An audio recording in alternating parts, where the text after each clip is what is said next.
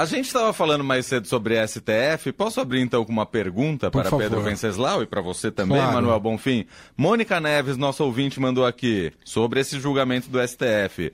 Orçamento secreto com transparência não é antagônico? É uma contradição em termos, ela tem toda a razão. Exatamente, Verdade.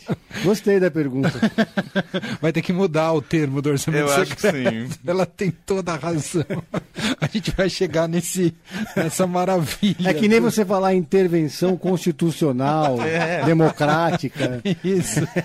Muito boa, bela observação. Aliás, vamos passar lá no Supremo Tribunal Federal, que ocorre esse julgamento neste momento. O placar agora está em 3 a 3 Ah, há pouco Barroso acompanhou Rosa Weber e Faquim eh, justamente para que derrube o orçamento secreto, né? E, então tá 3 a 3 o placar. Luiz Fux neste momento faz eh, declara seu voto. Vamos ouvir um trecho dele.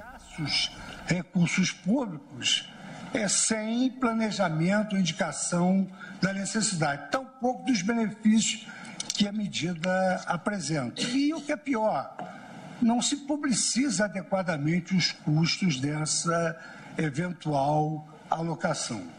De sorte que eu não seria repetitivo diante do voto de Vossa Excelência, que foi extremamente minudente, como eu disse ontem para uma pessoa que me perguntou, voto. A ministra Rosa Weber não deixou pedra Bom, sobre foi bom esse trecho que a gente já pegou, que aparentemente ele vai acompanhar a relatora, a Rosa Weber, e aí o placar para a derrubada do orçamento secreto ficará em 4 a 3 Não vai para os pênaltis. Por enquanto apertado, né, esse julgamento, e o Congresso está em compasso de espera, né, Pedro, para saber se vai ter ou não orçamento secreto, porque a depender do resultado, o PEC da transição sobe no telhado ou não, não é isso, Pedro? A PEC da transição, a Black Friday ministerial também fica congelada, congela tudo, né? É, exato, exato. O momento Brasília, hoje, os três poderes. Tá, tá aquela cena do Tarantino, sabe? Que tá todo mundo na mesa, com a arma debaixo aqui da mesa. Tá mais ou menos assim hoje, lá em Brasília.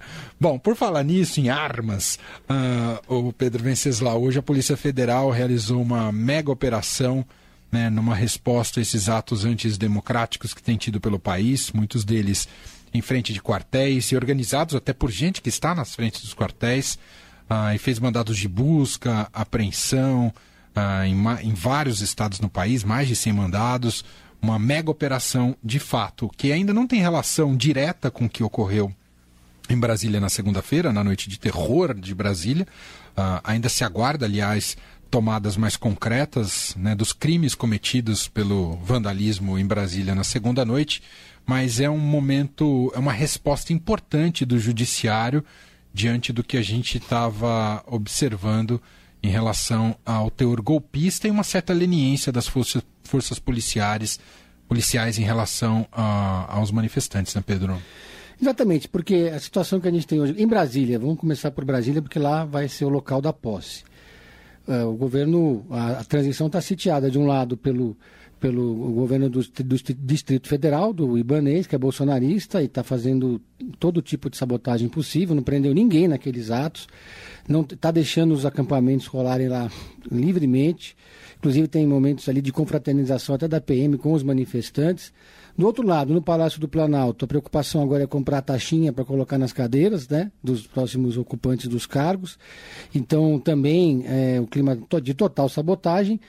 E é, Brasília vai receber mais de 200 mil pessoas. Eu vi agora que o MST vai eh, está querendo mobilizar 600 ônibus, levar mais de, junto com outras organizações sociais, ali mais de 30 mil pessoas para Brasília. Né, Então, tem que resolver. Então estava nesse impasse, porque o presidente Lula e o ministro da Justiça, Flávio Dino, que ainda não assumiu, eles já deixaram claro que no dia seguinte à posse, eles vão acabar com essa farra das, dos acampamentos golpistas que viraram parques temáticos, né, praticamente, porque com o financiamento de empresários bolsonaristas, ele tem churrasquinho, tem cerveja, tem banheiro químico, tem carregador de celular, então o pessoal vai se, vai se aboletando ali sem saber direito às vezes por quê.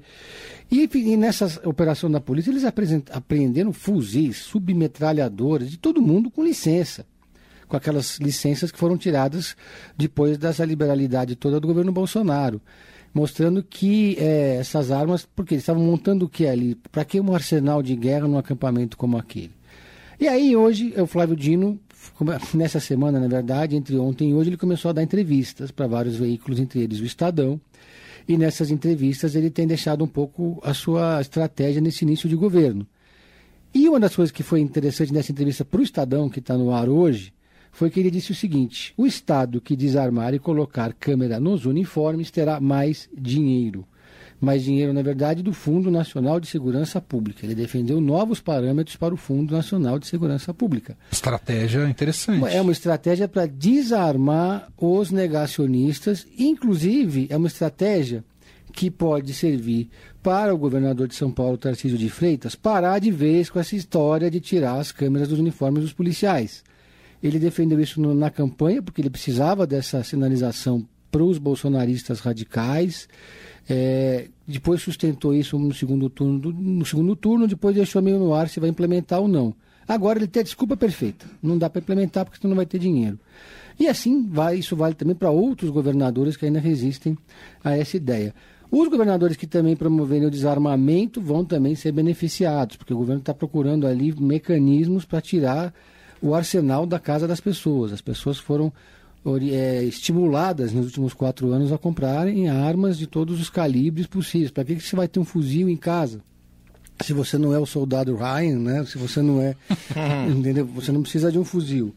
E, e o Flávio Dino então está é, começando a organizar um pouco esse, esse, esse pedaço e, e vai também já está também montando a sua equipe e dando algumas, por exemplo, ele vai criar a Secretaria de Acesso ao Judiciário, né? Chamou Marivaldo Pereira, que, é, uma, que, é um, que já que foi o primeiro negro a ocupar uma secretaria executiva do Ministério da Justiça.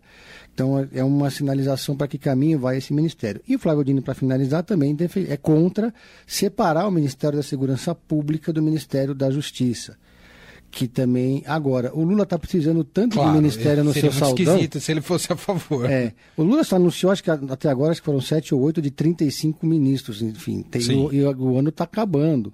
E até agora a maioria desses ministros são tudo do PT. Sim. Então, tá vai ter que acelerar a Black Friday lá, porque o pessoal tá, tá ali na fila com, com o seu ticket na mão para pegar o ministério. Talvez não sobe nenhum ministério pra gente, viu, mano? Já tô avisando.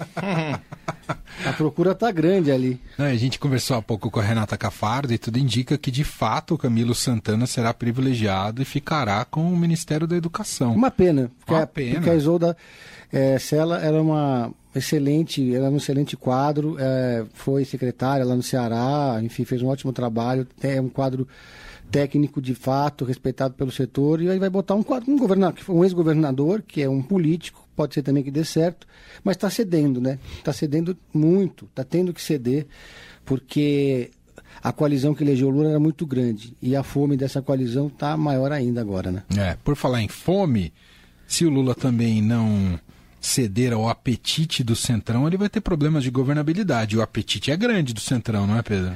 Pois é, porque até agora nada, né? É, o, o MDB está lá querendo três ministérios, o Ministério da Simone subiu no telhado, a Simone já disse que se não for o desenvolvimento social, ela prefere ir para casa, porque não vai aceitar o Ministério de Consolação, ela não precisa disso. Ela tem, ela saiu muito grande dessa eleição, o Lula deve muito a ela.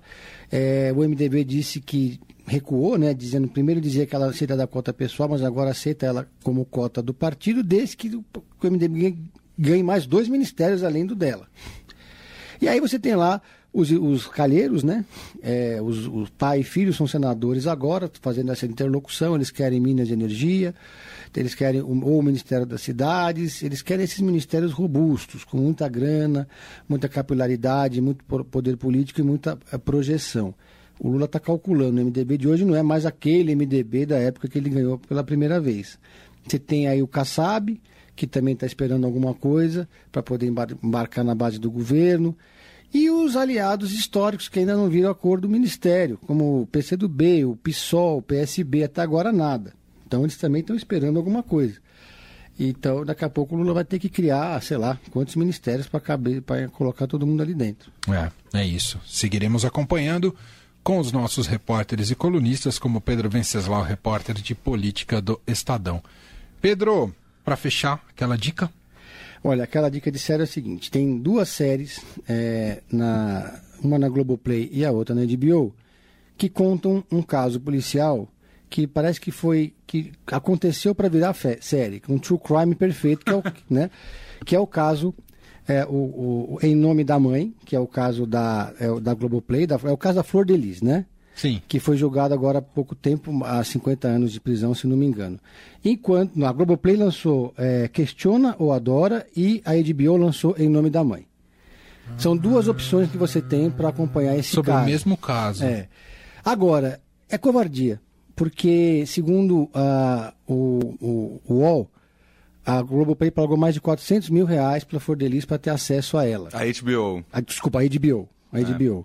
É. Enquanto a Globoplay fez uma grande matéria ali do Fantástico, uma, tem uma boa edição honesta, etc. Mas, puta, não teve acesso. Quando você assiste a da Globoplay, você está dentro da casa, dentro do carro, acompanhando ela. Da HBO, né? Da HBO. Ah. Aí quando você. Mas o problema desse acesso que é um grande furo de reportagem. Inclusive, eles estavam com ela antes da polícia entrar dentro da casa, ela, bota, ela botando botox para ir para cadeia.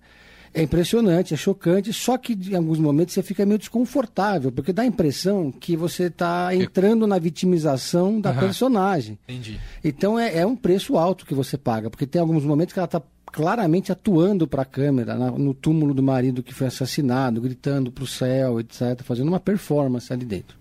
Perde um pouco do distanciamento. Perde um pouco do distanciamento. Então é isso. Interessante, os, os dois sobre o mesmo caso. Então, o Globoplay. Eu não sou muito fã de True Crime, mas esse aí me chamou a atenção. Ah. E para finalizar, eu só queria mandar um abraço para três ouvintes que sempre três ouvintes que sempre uhum. estão no carro nesse momento. Família Quem? Santini, uhum. Abel, Ricardo e João que a gente sempre comenta do bolão, eles acompanham, aí eu chego no clube, eles perguntam se ainda estão na liderança. Não estão. Não, não tá. Pequenos, não mais. jovens, várias não, o, o, o, João é o filho do Bel, da Bel e do Ricardo. Ah, então o João é um moleque. É. Então, que também tá é fã de futebol, acompanha sempre. E aí eu sempre chego no clube, eles falam, e aí o bolão? Como é que tá o bolão? Eu falo, bolão, Pedro, esse ano, ó, tá, tá, tá mal, hein? Bola murcha. Bola murcha pro Pedro. Bola né? murcha. É isso. Quem mandou subir pro ataque com sete, faltando um minuto para acabar o bolão? um abraço, Pedro. Valeu.